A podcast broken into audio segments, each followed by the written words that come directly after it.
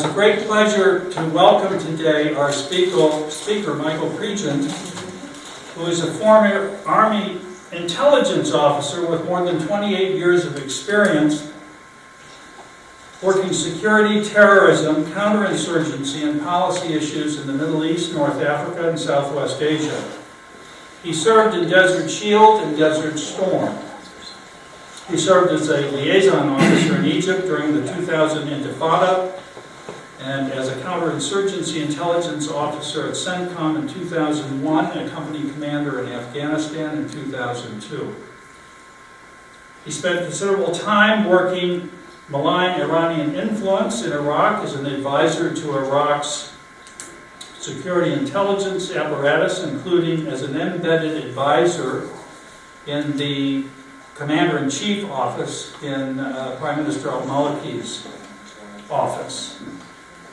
He also served as an embedded advisor with the Peshmerga in Mosul, 2005-2006.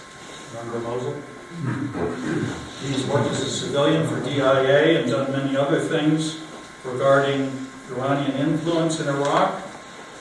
Uh, He served as a violent extremism and foreign fighter analyst at CENTCOM from 2011 to 2013. Please join me in welcoming Michael Pregent as he addresses this enigmatic title, How Iran Fuels ISIS.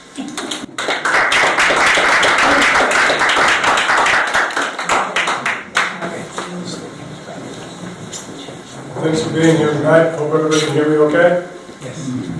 I kind of accidentally fell into this, this uh, arena of being a, uh, an accidental expert on malign Iranian influence in Iraq, And then being able to, being, having the luxury of sitting in a room when really bad decisions were being made. And, and not being able to put my hand up because I didn't have the rank or didn't have the right or the portfolio to be able to say something uh, until now, which is until the last couple of years. So, um, I learned Arabic at the age of 18, uh, found myself in the Desert Storm, uh, in a position where we always believe your leaders and always believe they have the right, the right goal, the right commander's intent, and just listening to some of you before, you know, we started this event, I know most of you are, a are former military, uh, based on what I heard. And as a junior enlisted soldier, you know, you always trust your leadership. Now when you become an NCO, you start to question your leadership. And when you become an officer, you realize that if you don't toe the line, you're not going to go very far. So you start questioning your leadership again. So I've had the luxury of never, ever being afraid of being fired from any job. I've always been at the company or battalion level as a military guy. And as an intelligence uh, advisor or subject matter expert for the Defense Intelligence Agency on the Iraqi security forces, I always uh, found myself in the room listening to generals and really smart people talk about things. And um, the one thing we were very concerned about in 2007 was the growing influence of the, the Iranian Revolutionary Guard. Does everybody know here know who the Iranian Revolutionary Guard is? Oh, yeah.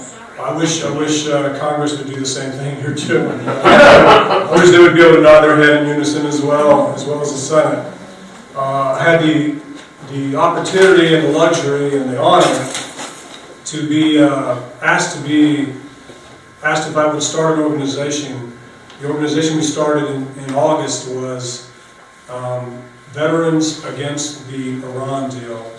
Uh, I was the executive director and we were able to reach back and get experts going back 36 years who knew the Iranian regime very well. And we were able to tell congressmen and women and senators how bad this Iran deal was because it simply was going to give the Revolutionary Guard more power. We didn't focus on the nuclear part of the Iran deal. We focused on the non-nuclear concessions and how uh, basically coming to a deal where you actually reward the Revolutionary Guard and its Quds Force as well as the Basij, would actually have consequences and actually would actually keep the moderating event from happening in Iran that this administration was hoping to secure with this deal. Uh, it actually emboldened them, it's empowered them, and we've, uh, we've seen actions by Iran since implementation day in the Iran deal that show that Iran believes it can do whatever it wants over the next nine months and get away with it without concern, knowing that this White House and its guarantor and Putin will come to its defense with legalese, with technicalities, you know, missile launches aren't technically a violation of the Iran deal, even though they're clearly violations of the UN Security Council resolutions, which make up the backbone of the Iran deal. So, we look at those things. So, getting back to how Iran fuels ISIS, I'm going to take you back to 2008. I hope you're okay with that. Because this started before President Obama took office. He talked about it during the debates with Hillary Clinton that he would reach out to Iran. He would sit down with this regime and talk. Well, Khamenei was listening. The Supreme Leader was listening. And Jay Solomon, a friend of mine who writes with the Wall Street Journal, wrote a piece about the secret communications between President Obama and the Supreme Leader. And the Supreme Leader asked him for a gesture. Show me something. Show me you're serious about working with us. Well, I didn't know it at the time, but I was actually sitting in a room where those, those um, overtures were being carried out. I was part of an organization called the Force Strategic Engagement Cell, and our job was to meet with reconcilables and irreconcilables, correction, to meet with bad guys and determine whether or not they were reconcilable or irreconcilable. If they were irreconcilable, we'd give them to the door kickers, I heard a couple of door kickers out there uh, drinking wine a little while ago. and uh, we give it to the door kickers, and they go on the targeting list. But those that were reconcilable, um, they became the leaders of the Sons of Iraq. They became the leaders of the Awakening. They became the Shia nationalists that broke away from Shia militia groups and gave Iraq space to operate during the surge. I was in Iraq from 2005 to 2010 for at least six months of each year. And I saw security degradation, and then I saw the increase in security when the surge actually started taking hold. And in 2008, there's a, there's a photo of President Obama flying with General Petraeus in a Black Hawk overlooking the battlefield. General Petraeus is telling him about the successes of the surge. And President Obama says, I, that's great, we're still out of here. That conversation wasn't limited to the, to the confines of that Black Hawk. The Iranian Revolutionary Guard was listening, the Supreme Leader in Iran was listening, and we started seeing an increase in Iranian influence with, it, with the government of Iraq. They had already done their intimidation campaign of exterminating Iraqi pilots regardless of religion. So they go after Christians, they go after Shia and Sunni pilots because Iran's goal in Iraq was to ensure that Iraq would never be a threat to Iran again. So we had already seen that part of the surge, but during the surge, we were having this, this success. McCain had already pretty much, was going to lose the election. This is prior to the election, but President-elect Obama uh, was already, or he was already forecasted to win the election when he was saying these things. He was touring the battlefield.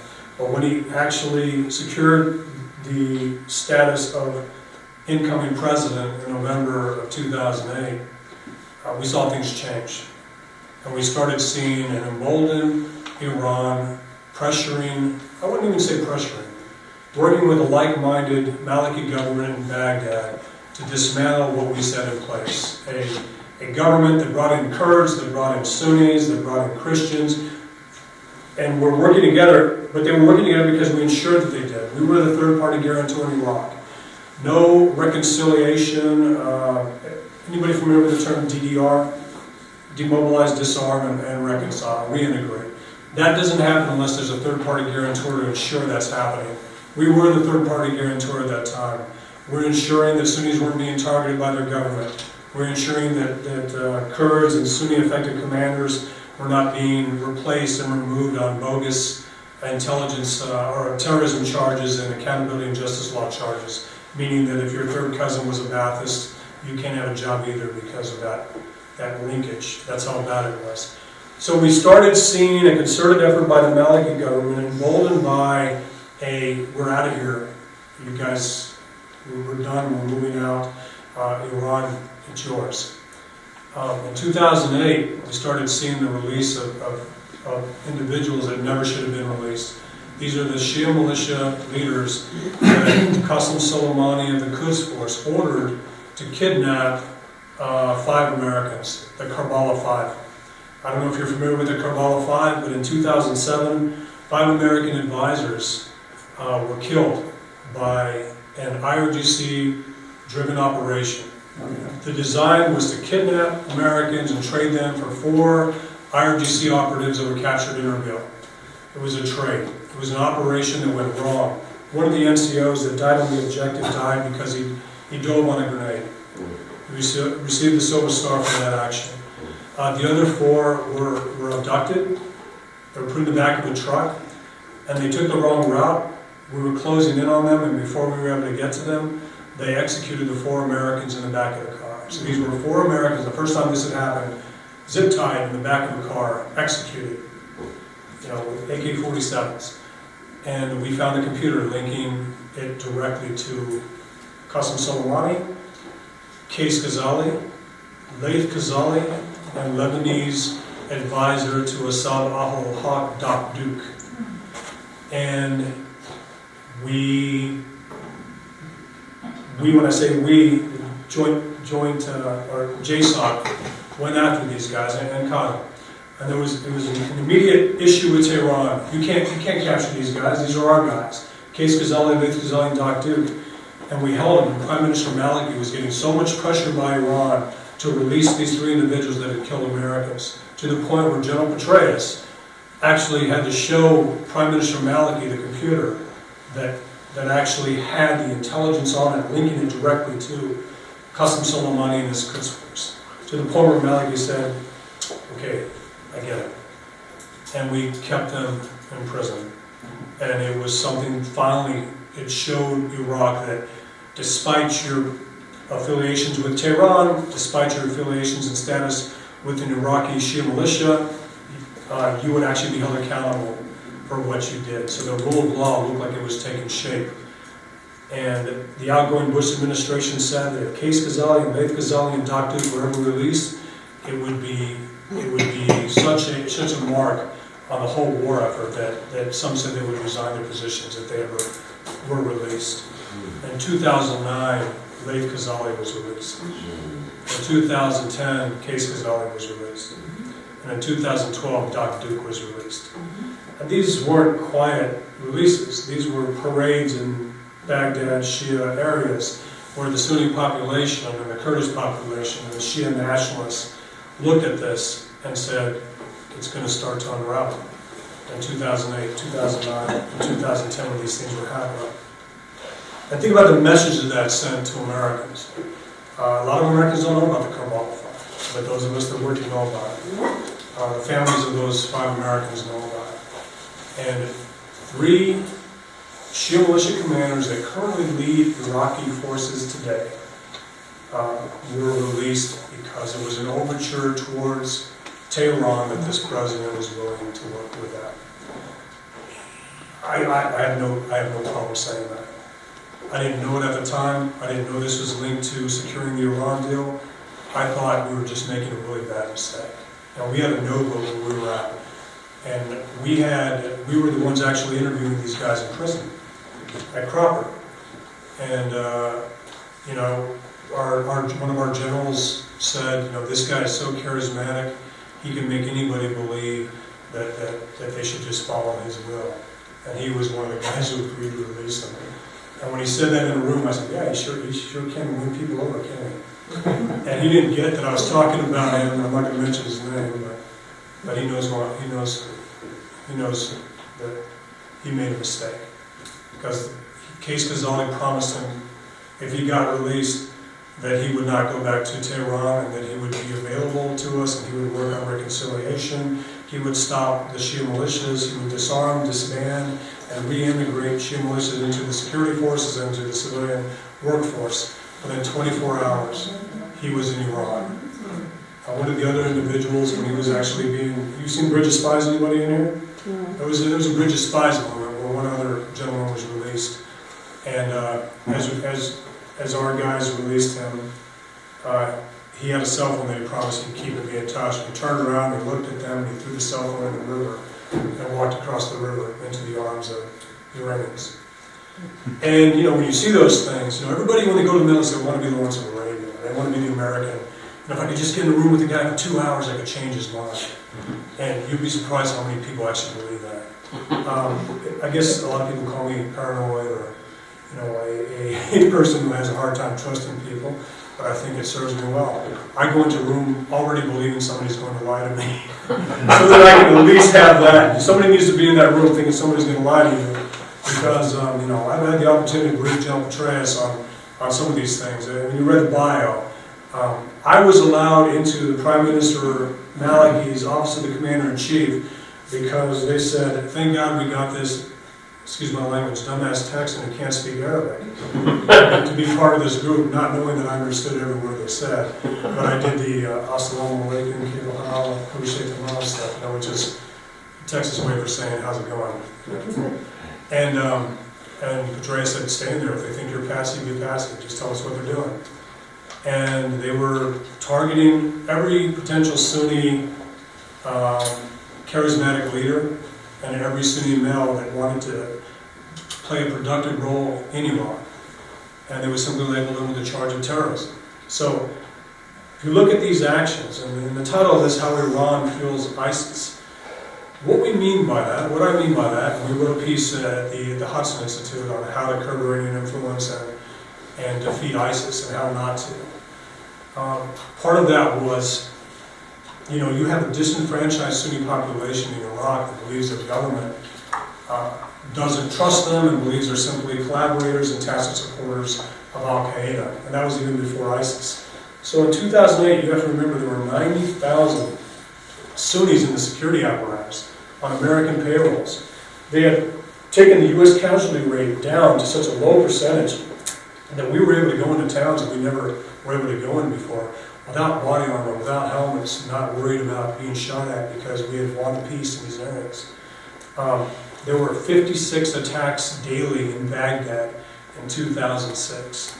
After the surge, there were 10 attacks nationwide a week, and they weren't even effective. So we had the metrics, we had everything working. We had leverage with the Kurds, leverage with the Sunnis, leverage with the Iraqi nationalists who make up all sects, and then we had leverage because we had 160,000 guys there with Prime to make sure that he upheld the rule of law. He was still skirting it, but we would call him out that happened. And um, I got a chance to brief John Petraeus one time about Maliki skirting these things. And he said, well, that's not true, I had dinner with him last night. I said, well, well, sir, that's, this is what he said after the dinner. I was able to provide him with something that he had said after the dinner, they kind of, you know, I could see it. He, he said in that briefing, he said, hey, listen, if you give me a brief and I say, got it, got it, got it, good, that's not a good brief. I want you, I want you to push back. And he pointed at me, but not too much. And this is before I got a chance to drop the, uh, all the way, sir, which is, a- I think you say in the 82nd Airborne Division that says, hey, sir, I've jumped out of airplanes with you. Or H minus, meaning, hey, I used to be in the same unit you were in. I didn't get a chance to say that, so he gave me a couple shotgun blasts in the chest during that brief, but it actually set me up to be uh, part of the Malign Iranian influence team, start looking at these things. And what you saw in 2008, 9, 10, 11, and 12 was the complete dismantling of a 90,000 strong Sunni security force that was responsible for decimating Al Qaeda, responsible for securing Al Anbar, which was the worst province in Iraq at the time, uh, securing Nineveh, Diyala, Salahuddin, and, and Western Baghdad, and Northern Baghdad. You had peace, and you had Sunnis running for political office, and Maliki actually convinced them that they could be part of his coalition. He would give them positions if they formed part of his bloc in 2010.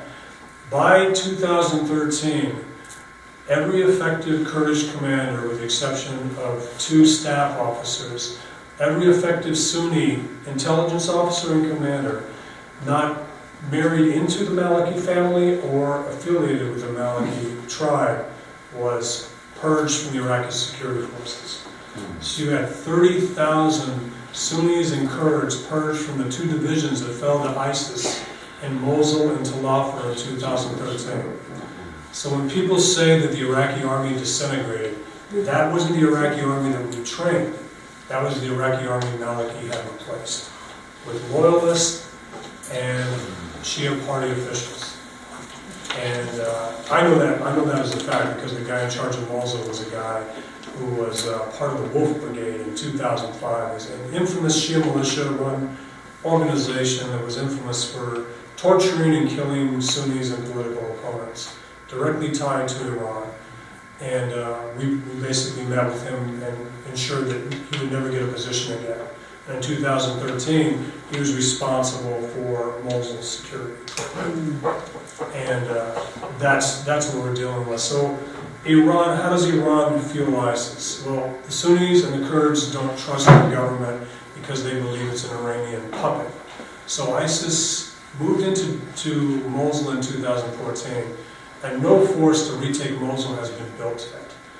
Uh, I've talked to Colonel Steve Warren, uh, I've called, called him out on a couple of things, I understand his position as spokesperson for Operation Inherent Resolve. I understand his, his role is to put out positive, good, good messages. Well, the truth is, you can't take Mosul back with Shia militias. And when I just visited uh, Kurdistan in November and met with my former Peshmerga general, he said, you can't take it back with Peshmerga either. We need to bring back the 30,000 Sunnis that used to be in the Iraqi security forces, that we need to reactivate a portion of the former Sons of Iran, uh, excuse me, Sons of, Sons of Iran. I call the Shia militias Sons of Iran. I wrote an op-ed on it. Um, And um, to bring those people back. But Prime Minister Abadi doesn't have the power to do that. I don't know if any of you remember when Secretary uh, Ash Carter was presenting a special operations package and an Apache uh, aircraft to the government, and he said no. And two prominent Shia militias, both backed by Iran, Asa'ib Ahl Haq and Kataib Hezbollah, said that if any additional American forces came in, they would simply tell their Shia militias that are being trained by the U.S., being provided close air support by the U.S., to attack U.S. personnel. And so Prime Minister Abadi said no to this thing. We secretly got it in there by pushing it up to Kurdistan, because the Kurds are always happy to take these things. So, if you, if you hear what, and I interviewed Sunni military generals at refugee camps, and you,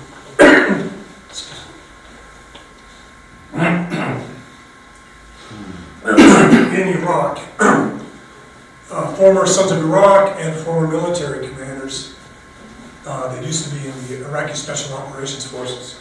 Excuse me. Like Hillary Clinton. At least that's her excuse. They say that she's been, been harsh, of course, whatever you want to call it. Anyway, so I interviewed them, and, and they basically said, listen, our government doesn't trust us. Uh, we, we aren't allowed back in the military. I had to leave Mosul because ISIS will attack me if I'm a former Iraqi security force member. And, uh, and when I asked to speak to refugees, I said, how many people, I want to speak to people that think, that blame the US for this. And I got, got some people in the room. I did this in Turkey as well. I vis- visited a refugee camp in Turkey with uh, Syrian refugees.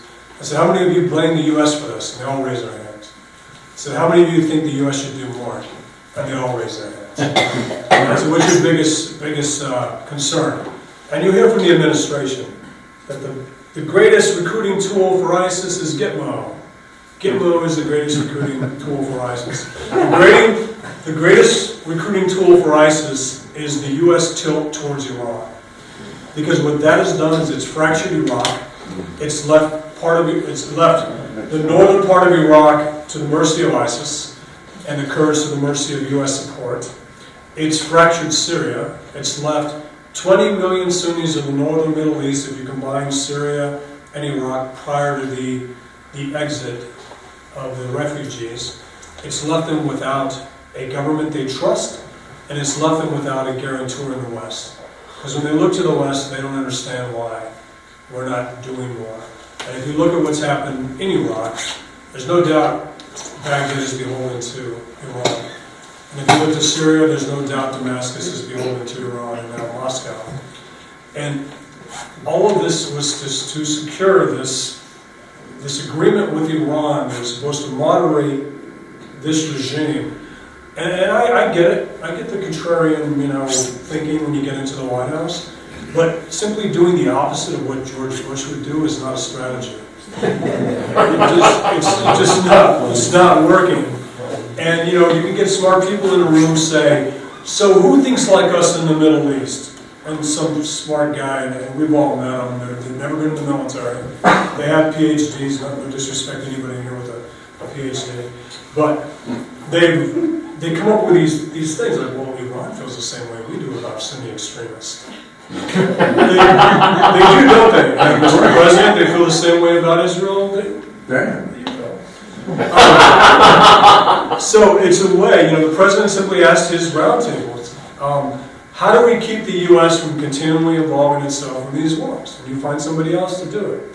And there's two courses of action that have both fueled uh, terrorist groups, Sunni insurgent groups, Sunni disparate insurgent groups. Um, and it's been this tilt towards Iran where Iran has influence, and this tilt towards the Muslim Brotherhood where Iran does not have influence. And you've seen this time and time again with, with Egypt, and how the Muslim Brotherhood tried to hijack the, the peaceful initial protest in Syria prior to Jabhat al-Nusra coming in, prior to the Islamic State of Iraq becoming the Islamic State of Iraq and al-Sham, or Daesh, or ISIL, whatever you want to call it, and, uh, and these, these other groups. And you see it because of U.S. disengagement, and our adversaries are, are strong, strong, patient chess players. And when they see a weak adversary, they fill the void. And this tilt has allowed Iran to further entrench. In 2010, I just met with, uh, two weeks ago, I just met with the vice president of Iraq, Alawi. He won the election in 2010. You- You wouldn't know it because Prime Minister Maliki took it from him by using the accountability and justice law and the terrorism law to punish and intimidate um, would-be supporters of Iyad Alawi, and also use martial law to ensure that he used the Al Qaeda threat to stay in power. He declared martial law. He had his units intimidate and punish Sunni opposition leaders. He started replacing people. He used money in the tribal support councils in Iraq, funded by Iran, to buy the election in 2010. And in 2014, he tried to do it again. I don't know if you remember that. When ISIS came in, Maliki had just recently won an election. People were pressuring him to step down because we thought Abadi would be able to do something. Uh, and Abadi, of course, the weaker you are in a country and the less connected you are to these militias, the more influenced by them you are. Because you don't have the ability to push back because the rule of law doesn't exist. You have to have these affiliations to make things happen. So Maliki of 2005 was a compromised candidate that was easily influenced by Shia militias. Abadi is much like Maliki of 2005. Uh, he still hasn't grown into the role. And we conflate a, an English accent with a pragmatic individual who's going to somehow follow our strategic line of thinking in the region. And um, I, for one, do not um, conflate the British accent with intelligence. Unless you're intelligent, of course. The, um, the thing about Iyad Alawi, spent a lot of time in London as well. Um, he is speaking to regional allies in the Middle East and North Africa, and they're all asking the same question: What the hell is the U.S. doing, tilting towards Iran? Why are they throwing? You, you saw President Obama's article in the Atlantic. Um, he basically said our Sunni regional allies are free, free, free riders. Um, they're not doing a lot, and, and actually defended Iran. And if you look at just these events, so 2008, helicopter ride with General Petraeus. 2009, the release of Shia militia members that never should have been released and the blood of Americans on their hands. All this signs toward this administration. In 2010, when Iyad Alawi won the election, um, some of his guys went into General Odierno and said, hey, how come you can't just put us in power? You've got 160,000 guys here. And he told us in, in a group that we, uh, we advised on the election what Maliki could do. And, and nobody thought Maliki was going to be able to hold on to that election in 2010. Nobody did. I was charged with being the red team guy, and I found a way for him to stay in power. And he, it's exactly what he did. I didn't know he was going to do that, but I said, what would, it, what would a, a, a man who wants to hold on to power do to to circumvent the law, and he did, he did exactly that. And General Odierno on this process said, listen, I've been told by the, by the administration to take my hands off. You know, to take my hands off.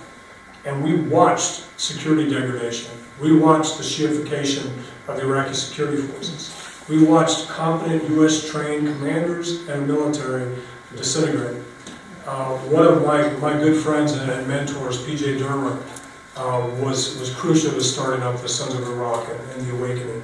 And he tells a story when he went to Jordan, where he used, where he met with some Sunni tribal leaders, that he got to do very dangerous things, stand up to Al Qaeda, to provide intelligence. Uh, last time he met with them, they, one of the guys pulled out a bunch of U.S. military coins out of his pockets, the ones we give our guys when we, we serve with them, and threw them at his feet and said, "These are all broken promises. You said you weren't going to leave us. You said you were going to make sure we were part of the security apparatus. And you promised us Maliki wouldn't target us. What we did in abandoning the Sunnis in Iraq in 2009, 10, 11, and 12, when we left, was we left them open to attacks by their government, open to reprisal attacks by Al Qaeda, open to attack by ISIS, Shia militias, and Shia militias again. Because now, you know, I understand the role of a strategic communicators. I- That's my degree. I'm a strategic comms guy. And, you know, Commander Kirby retired, now the State Department is a strategic comms guy.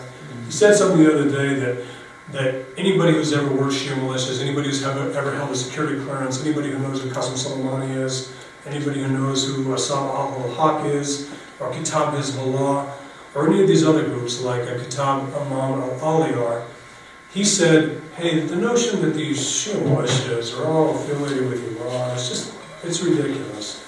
That's not the case.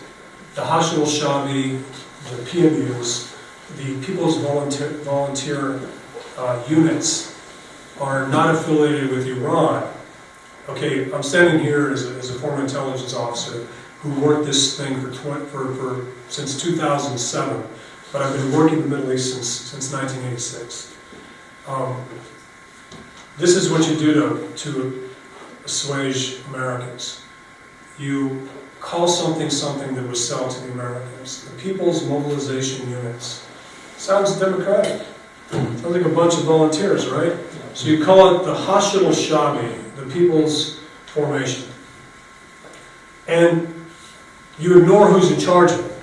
So the man in charge of it is Hadi al-Amri, commander of the Badr Corps, which is Iran's longest standing proxy in Iraq, that had a, a legitimate role in the Saddam years to overthrow the Saddam government.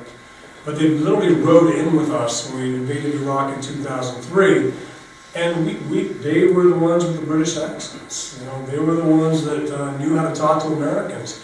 And I, I met with all of them, and they were better than Jaish al-Mahdi. They were better than these other groups because they wore suits and they were civil and they drank wine and they went to school in the States. And they had people who went to school in the States, and uh, except for Hadi al-Amri. Hadi al-Amri uh, has always been an Iranian agent. And he's, he, he I don't know that he's an Iraqi nationalist. He doesn't say he is. He says his allegiance is to Qasem Soleimani and Khomeini. When you look at the Badr Corps uniform, there are two pictures on it. It's, it's, there are three. It's Qasem Soleimani, leader of the Quds Force, Khomeini, and Khomeini. So there's three, three leaders, all Iranian. There's no Sistani on it. There's no Iraqi flag. There's no prime minister Abadi. There are no nationalists. So when you hear these comments that Shia militias are not affiliated with Iran, yet they're led by an Iranian proxy, and the deputy commander is even worse. The deputy commander, his name is uh, Muhandis, Abu Mahdi al-Muhandis. He is a designated terrorist responsible for uh, uh, having a hand in bombing the one of our U.S. embassies in Africa. His organization, Kata'ib Hezbollah, is a designated terrorist group. They're the ones that lobbed uh, IEDs over walls and killed Americans and launched rockets, and they're responsible for rumbling 80% of Ramadi. And this guy's a deputy commander of these Shia volunteers that are not affiliated with Iran, and he's one of Soleimani's closest confidants, Soleimani's go-to guy. and Soleimani, I'm sorry, uh, Muhandis, Hadi Al-Amri, these guys are all, these are the, uh, I don't want to call them Kasich and Rubio because they're not doing very well. But these guys are, these guys are set to do very well in upcoming elections in 2018. They're set to win positions in the Iraqi government based on the, the public relations photos they've taken um, in Tikrit and these other places. So none of this happens in a vacuum. Sunni military generals in Iraq are watching this. They're saying, are you kidding me? These are the guys that are out here doing this? Um, when I visited uh, Kurdistan in November, uh, senior Peshmerga commander on the front lines of ISIS said, we can defeat ISIS. I'm not worried about ISIS. Our problem is the Shia militias. Shia militias number 100,000, and the problem is they carry Iraqi flags. So their question was, when they encroach on Kurdish-held areas, if we shoot at them, we're traitors, because we're shooting at forces carrying the American, uh, the Iraqi flag. What are we, what are we to do? And that is falling on deaf ears when we talk about strategy in Iraq with this administration. What these militias are becoming, the political gains they're set to have in 2018, and how they continue to push the Sunni population, not into the arms of ISIS, but into a tacit support role because they have no choice. They can't, they can't drive down the street, pick up a phone and say, hey, there's an ISIS commander at this house, come get them because there's nobody there to come get them. There's nobody there to go after him. So, Iran is fueling ISIS by co-opting, and I wouldn't say co-opting, they have a like-minded, uh, acquiescent government in Baghdad that is willing to alienate their Sunni population. If you look at Mosul, Mosul now, we're going on two years of ISIS occupation with no force being built to retake it. I don't care that there's 7,000 Sunnis and a base south of Mosul being trained to take Mosul. It's a city of 1 million. There's 4,500 ISIS fighters there. And the force that can kill ISIS, they're already in Mosul. They're the 350,000 Sunni military males that haven't joined ISIS, don't like ISIS, but are waiting. They're hedging their bets. These are chess players. If we kill it, we don't get anything for it. We need something to kill it, and all we need is a promise that we're part of Iraq's future. And they're not seeing that the more it's beholden to Iran. I was asked by uh, uh, a congressman's office today, what would be a strategy in Iraq to, to, basically not have to go back? And I said, well, we have to hug Baghdad tighter than Iran is hugging Baghdad, and we need to stay. We need, we need to have a construct. Kurds want a base, the Sunnis want a base, and Baghdad wants a base. And put three air bases in there, and you go with the, the South Korea, West Germany, Japan construct. Americans gotta have to get away with this notion that, that you can't stay. You can. And eventually it'll become an assignment that Americans hopefully want to go to. People will love to go to Japan, people love to go to Germany, people love to go to South Korea. You know, twenty to thirty years, people might be, you know, re-enlisting to go to these places. I turned down two Japanese assignments, but I would go to Iraq. If it was a re-enlistment option, I'd definitely go, but I want to be in the embassy. It's a pretty nice gig. But, um, we'll go to Syria real quick and then I'll take questions. So Syria, the biggest problem there, how does Iran fuel ISIS in Syria? Well, if you simply look at the headlines, Russia's leaving Syria, they're not leaving Syria. There were no ground forces in Syria. They're simply sending some bombers back to Russia. Russia could simply remove all of its pilots and aircraft in two days. They could all go back to Russia. Conversely, they could put them all back in two days. They own three bases in Russia now. Their goal was never to get involved in a quagmire. Uh, their goal was never to fix uh, Syria with some comprehensive plan like you see the U.S. do with Iraq and Syria. Their goal was to keep Assad in power by hitting rebel positions and Jabhat al-Nusra, because Jabhat al-Nusra was in there working with the rebels. ISIS positions were rarely hit. At any time the Russians actually hit a rebel position, ISIS was actually able to make gains. So, Russia was never in Syria to defeat ISIS. They're still there, and they needed the threat of ISIS to stay. Iran needs the threat of ISIS in Iraq and Syria to stay. There is no concerted effort to go into Raqqa and Deir ez-Zor. We have a, we have effort. We want to do it, but I just want to tell you, as a guy who worked with the Peshmerga, I worked with the Kurds, Kurds, there's seven different groups of Kurds. The, the Barzani, PDK, those are the Kurds we fought with. Those are the Kurds we worked with. Those are the Kurds that kept our groups alive in Mosul and in Iraq and Talafar. The PUK as well, Talabani's guys. The YPG is a temporary ally in the fight against ISIS that is a terrorist group. Uh, but they're, they're fighting ISIS, that's great. They're, they're socialist, they're secular, and they want to fight ISIS, but they're still blowing up Turks in Ankara and other places. And we, we, we need temporary alliances. YPG, great job in Syria. We cannot be okay with everything else that's going on. So when politicians say we need to arm the Kurds and work with the Kurds, understand that absent tribal, political, or ethnic ties to an area, whatever force you're working with isn't going to go 100%. Uh, the Kurds weren't going to go to Al-Anbar. The Kurds weren't going to go to these other places. We got orders in 2005 to deploy a company to Anbar. Uh, my Peshmerga commander and his Peshmerga buddies were saying, uh, they're all great Americans. I mean, great, great Kurds, great people that kept us alive. They said, there's no way we're going there. We have nothing to fight for. That's not Kurdistan. Why would we risk lives? So they actually got sent to Baghdad, just a quick little vignette. They got sent to Baghdad to be part of the, uh, the surge, and they brokered deals with Jaish al-Mahdi. They said, you don't mess with us, we won't mess with you. Much like Iran did with Al-Qaeda. You don't mess with us, we won't mess with you.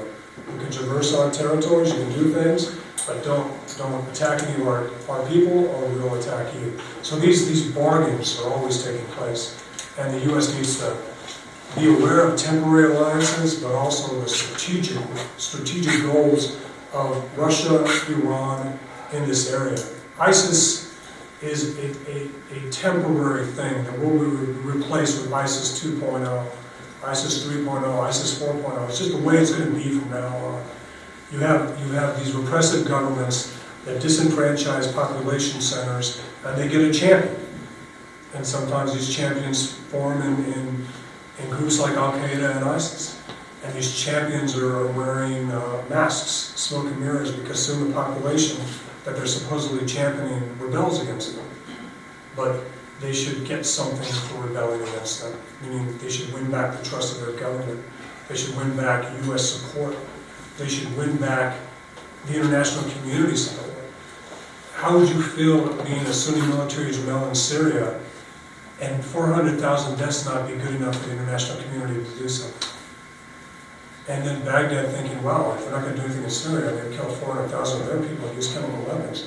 What do we have a license to do? And right now, our adversaries, to include ISIS and these other groups, believe they have nine months, 10 months to do whatever they want. Because this administration, uh, I had a sobering conversation with a, with a guy I really respected, who I thought had influence within the administration. And he told me, listen, Mike, they have a slow burn strategy, a slow fuse strategy. They, they're not going to do anything, they just want to get out of office and focus on these other things. And one of those things was the Iran deal. The Iran deal kept us on in power. You saw our position change. We thought we could compartmentalize the nuclear deal with Iran. Iran made it about everything. They made it about not doing anything about Assad. They made it about getting out of Iraq. They made it about not building a Sunni force. They made it about um, releasing, uh, taking sanctions off of people that, couldn't- that shouldn't even have sanctions off. But one of the most brilliant things Iran did, and this is a chess, I don't know if you know who Zanjani is. Zanjani is the Iranian Trump, for all purposes. A billionaire who was tasked by the, the Revolutionary Guard to bypass U.S. sanctions and sell Iranian oil. He did this, and they somehow, in that last week in Vienna, when we were trying to secure the Iran deal, and they kept bringing up these lists of people, and our, our people said, hey, can, can you guys take these guys off sanctions? Yeah, yeah, sure, we'll get to it. And they put it over here. Annex 2 was never vetted by the intelligence community, because the intelligence community never would have allowed Qasem Soleimani, Sepah Bank, Mahan Airlines, and these other groups to receive sanctions relief. But on that list was Zanjani. Zanjani was recently sentenced to death by the Iranian regime. They asked for sanctions relief only so they could try him for breaking the law that they insisted he break, to seize his assets. I mean, that's, that's how brilliant. Unfreeze his assets, we'll sentence him to death, and then we get to seize his assets. And the best part of that message is, is when you, if anybody's wondering about this, is to tell everybody on Annex Two, hey guys, you have any assets, we just unfroze them, you might be next. It might be time to come over to uh, McLean, Virginia and make some friends. So these things, these things happen. We, we just saw, I, I worked the Osama bin Laden sensitive side exploitation, the documents for CENTCOM. And we saw enough, and you just saw the recent release of some letters that where Osama bin Laden was chastising one of his lieutenants for threatening to attack Iran, and he told him, listen, Iran is one of our main uh, life support systems here. They allow travel, they allow funds, they allow arms to come through Iran to get to us in Afghanistan and Pakistan. So we've seen Iran work with groups like Al Qaeda. We've seen the reports of Assad buying oil from ISIS. We've seen these things. We know Iran's not in Syria to defeat ISIS. We know Iran's not in Iraq to defeat ISIS. They will hit ISIS in areas strategic to them along the sectarian fault lines in Iraq, uh, where there's key infrastructure, where there are areas that are important to what Iran wants. And I, that's why I don't think you're going to see a force being built to retake Mosul. And you can't level Mosul like you did with Mali. So I hope, I hope this kind of put all the dots together there on how this U.S. tilt towards Iran is actually helping ISIS recruit foreign fighters because they're able to tell Sunnis that Iran is tacitly, or U.S. is tacitly supporting Iran and therefore supporting Assad. Because our position has changed. In 2012, we had a red line. In 2013, the Assad replacement was part of our strategy.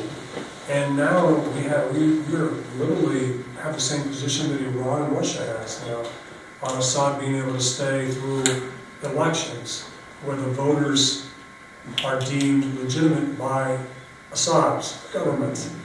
And it's, it's, it, it's, uh,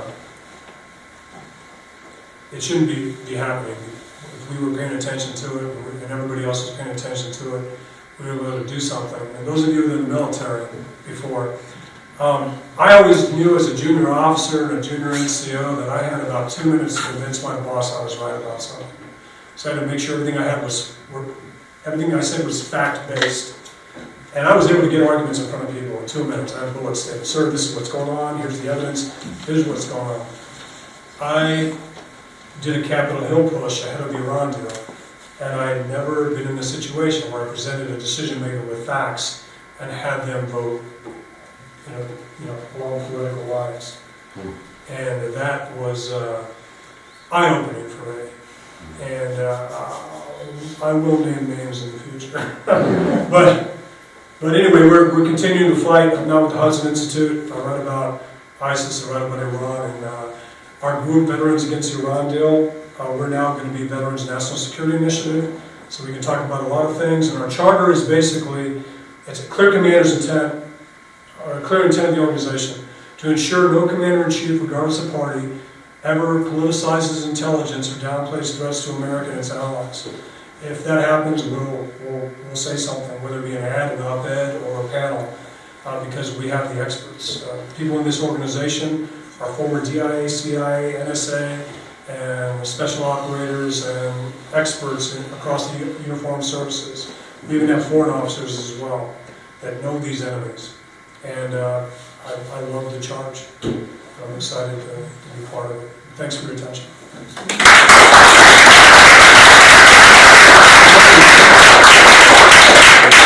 As an observer, and you saw these events unfolding on the ground, when was the first moment when you, it came into your mind that we were going to tilt toward Iran?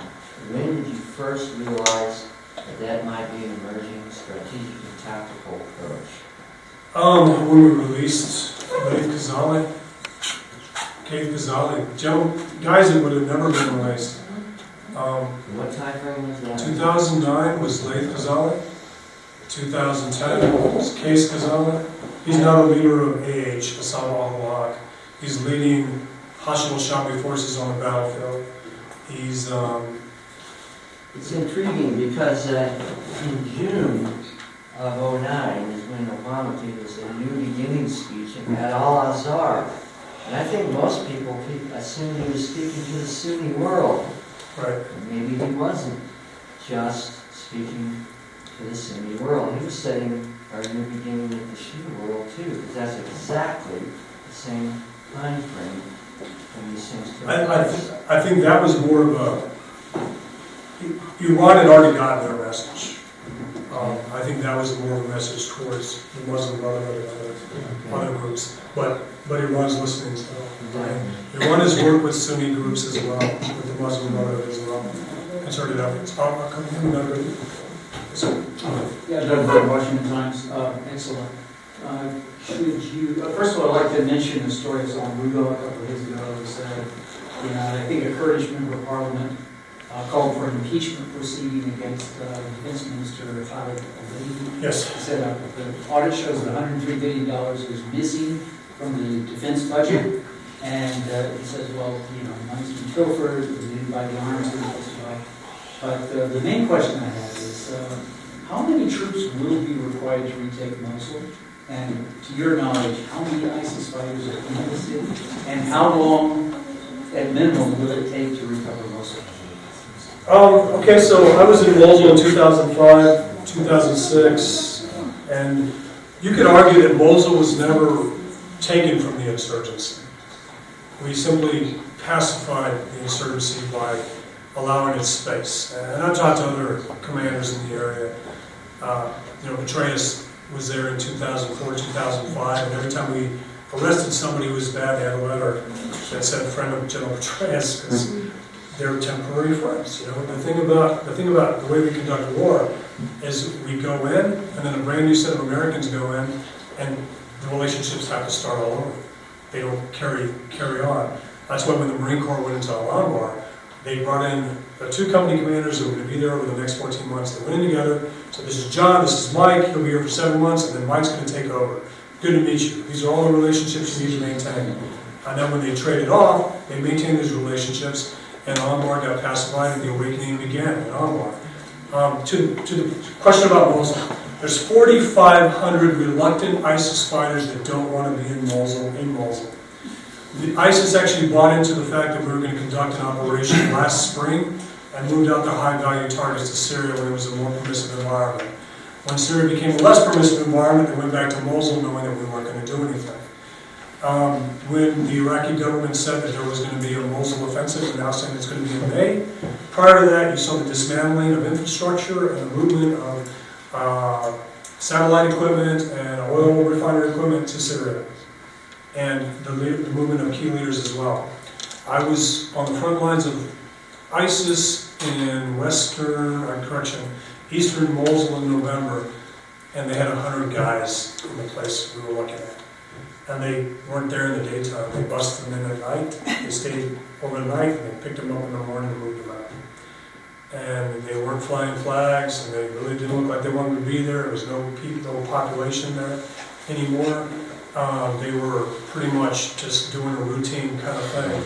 Uh, salaries have dropped in Mosul, the price of a, of the salary for an ISIS fighter a year ago was five hundred dollars a month, a car and a cell phone paid on time. Now it's fifty dollars a month and they're three months behind. There is, there are so many opportunities to exploit ISIS in, in, in- in Mosul. They are, the majority of the fighters there are foreign fighters. The mayor of Mosul is a Frenchman, and who's very benevolent apparently. Uh, he doesn't, he gets to be good cop. Bad cops do other things. But, um, Mol, there's forty-five hundred guys in Mosul that as soon as an operation begins, it'll dwindle down to about fifteen hundred to two thousand. Because there'll be an exit, a purge, a, a blending into the population, based on the seriousness of the effort. If it's a heavy-handed tactic by Shia militias and artillery, you're looking at something much different. You're looking at Sunnis willing to protect, willing to fight with, willing to take up arms, to, to fight, not because they joined ISIS, but because they're proud Muslims. Proud of their city. Uh, they'll do that. The best way to take Mosul, and you can do it now with Shia militias in Peshmerga. You secure the airbase, Diamondback Marez, Marez Airfield, and you start conducting intelligence-based attacks from that base, enough to damage the brand. ISIS is all about brand. The only thing you really need to do in Mosul is to, is to basically demonstrated capability to attack ISIS from Mosul in a protected base they can't get to. It, it hurts the brand. And then what you do from there, once you secure Diamondback Marez, you start a recruiting drive.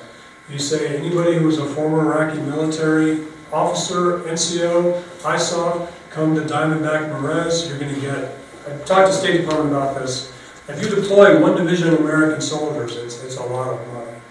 If you simply pay back the thirty thousand Sunnis and Kurds purged by Maliki, back pay for six years and back promotion, it's literally, um, I think it was thirty-six million dollars to do that. And you could do it at six million dollars a year. And if you look at the, the amount of money we're giving, we give Afghanistan four billion dollars a year. You could literally bring them back in with back pay and back promotion and give them careers. Because we go with these temporary contracts. No Sunni in Iraq wants a temporary contract anymore. They want a military career. So Mosul, you go in, you start bringing these guys in, you make them sources, you drop leaflets, say, you know, do information operations, say, thanks for that capture of that high-value target last night. Uh, remember when Abu Sayyaf was captured by, or killed by ISOF, or American Special Operators in Syria, and his wife, so they were Billy the Kid, uh, not, what do you call it, uh, Bonnie and Clyde. So, he was killed and she was, she was captured. Within four hours, we told the world that we had captured this guy. The intelligence community lost six months of, of collection capability because every ISIS fighter threw away a cell phone and relocated. So this last guy that we, we got in Mosul, we don't know who he is.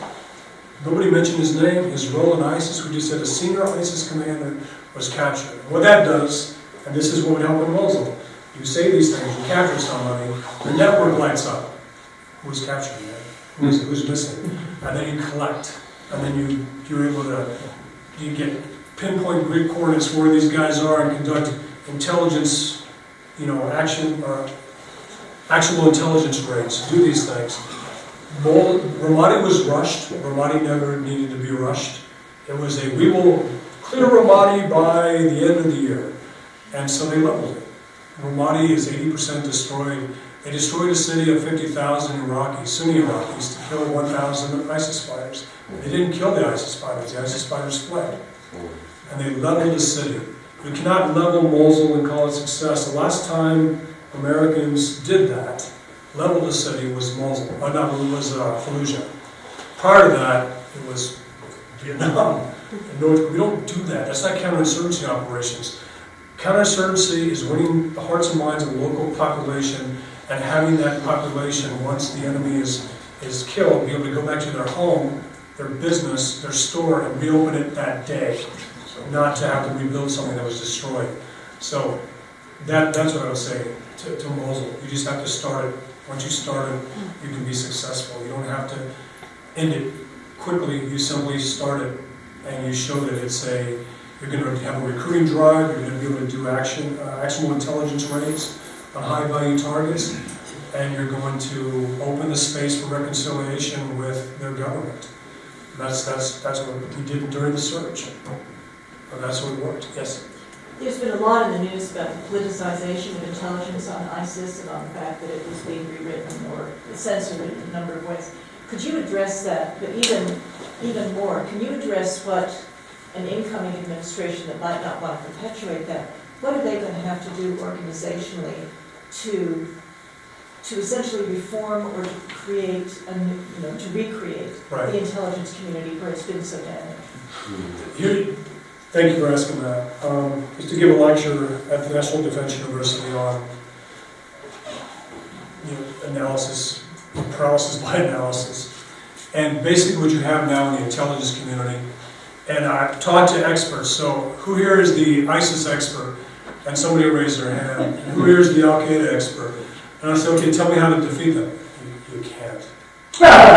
You can't. They're a formidable terrorist army that just cannot be defeated. They, they, they subscribe to the strictest form of Islam. They're Saddam's former special operators and intelligence officers, and they're the cream of the crop. And uh, they're not. There are so many ways to, to exploit these guys. So, so one of the problems, the discrepancy between What CENTCOM was saying at the highest level, what their analysts was, was saying, is there was a gap to be filled. I used to work at CENTCOM, I know the, the Iraq team, and they were, ISIS is a formidable terrorist army that cannot be stopped.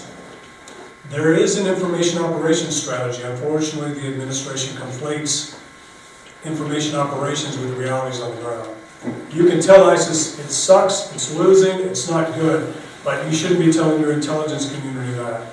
You should be asking your intelligence community to tell me how to defeat them, and when somebody says you can't, you should replace that guy on the spot. One of the things, uh, I, I love, listen, I was never a general, never a colonel, I was a captain and I was a sergeant. And I was always able to sit there, and I was, I learned early on that if you have something to say, say it. You can say it one time, and then you'll be told to shut up, and you shut up. Um, Look for that guy in the room. Look for the guy who, who has a dissenting view. One of the biggest problems in the intelligence community is we do consensus analysis. So people will say, you know, ISIS, ISIS is dying, Al Qaeda is dying, and the, the, the leader, the leader needs to say, who disagrees with us? And that question is not being asked by enough leaders. And there needs to be a, a box, we used to call it the shadow box or a gray box, where you'd have the dissenting opinion in that box where somebody didn't agree with it. And you need to, to be able to do that. One of the problems with CENTCOM, I know, I know General Grove, I know, I know Ryckman, I know the people in charge of the J2 guy. I also know General, Austin because we used to jump out of planes together. And you have a decision maker who wants to kick doors down and kill bad guys. You have an intelligence cell that says ISIS cannot be defeated. And you have a J2 that says, where's, who's going to fill this intelligence gap? We have this huge intelligence gap because we don't have enough collectors on the ground to find out enough about ISIS. We don't have enough assets on the ground to recruit sources.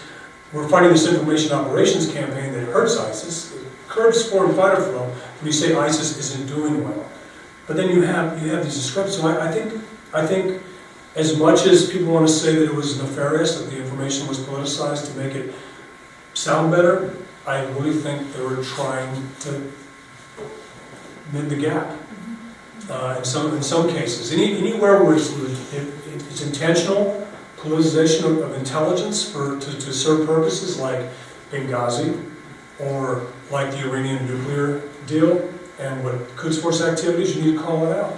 But I, the next administration needs to, uh,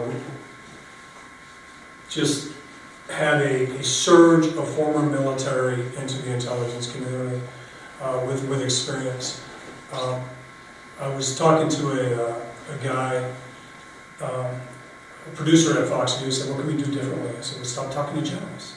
Stop asking generals what they think about us. Because remember, generals are consumers of intelligence. Generals aren't the ones that were out there going and getting it. Talk to people that were going and getting it.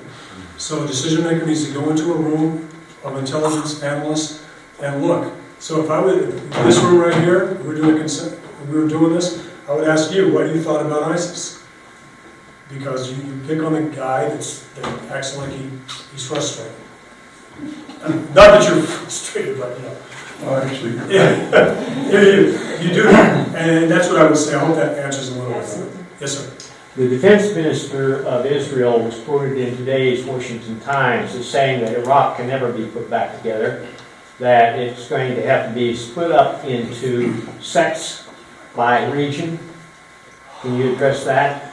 Um, Vice President Biden's position, uh, this is the, the only time an American was ever to get all Iraqis to agree against his position. When he said that Iraq should be divided into three. Um, I use the analogy of an iPad. You drop an iPad on the floor, it doesn't work anymore.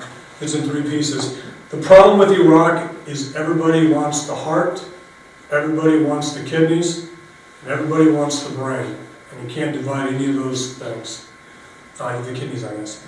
But, anyway, because she was gonna say that. Yes, sir. Yeah, yeah. I'd like to address the question about ISIS. You don't, you don't seem to have a tremendously high opinion of them, but are you concerned that given the weakness of the United States and our, by your thesis, which I find fascinating and persuasive, enabling ISIS through Iran, and the weak, the weakening position of, let's say, the Saudis and other countries that have wilayats of the ISIS present, especially Libya where they're present and active, Yes. are you concerned that you might actually see not ISIL or ISIS, but an Islamic State, a real Islamic State emerge out of our weakness and the weakness of Sunni Islam? The, the thing about ISIS is, ISIS made one crucial mistake when they went into Iraq. And Osama bin Laden was a very patient guy. If you look at the Osama bin, uh, the, the, the documents released, he, he warned against establishing an Islamic State until you were able to pay everybody a salary, feed everyone. He said he wouldn't see it in his lifetime, Exactly. in his- in the And then the one thing he left out was to defend against US airstrikes. Um, ISIS has no capability to defend against our, our uh, premier aircraft, uh, or the world's aircraft. The next ISIS will. The next ISIS will learn that it needs the ability to shoot down American aircraft. So it'll probably be the seizure of, of a more capable military's air defense assets. Uh, you saw the seizure of, um, Syrian air defense assets, but they use it in a direct fire mode and use all the ammunition because they weren't patient. The thing about ISIS and what I think about ISIS. And I'm thinking of it as much politically as economically and militarily. Right. And the political element, I think, is as important as any of the others. The, the, the Islamic State works if it's something like Turkey, or something like what um, Morsi tried to do in Egypt if he wasn't replaced. Does not work with, um, I mean, you can see that the Saudi model is working, the Iranian model of the Islamic State is working. They both have Sharia law, they both behead. But neither of them can claim a caliphate. No, no, no. And that is significant, isn't it? But the caliphate demands that those other countries, uh, those other governments submit. And indeed, they, under Islam, they should. And, but the thing about ISIS, if you simply look at Jabhat al-Nusra in Syria, you have an Al-Qaeda affiliate in Syria that has told ISIS, no, we're more capable than you, we're more disciplined than you, we've actually done more than you have, and you've simply exploited ungoverned spaces and called it a, a caliphate. If the caliphate was in Washington DC, it would be 395, hmm. and then it would go down to 95. And it would just simply be a little bit of the exits, because that's what ISIS-controlled territory is. It's not a whole city, with the exception of Mosul.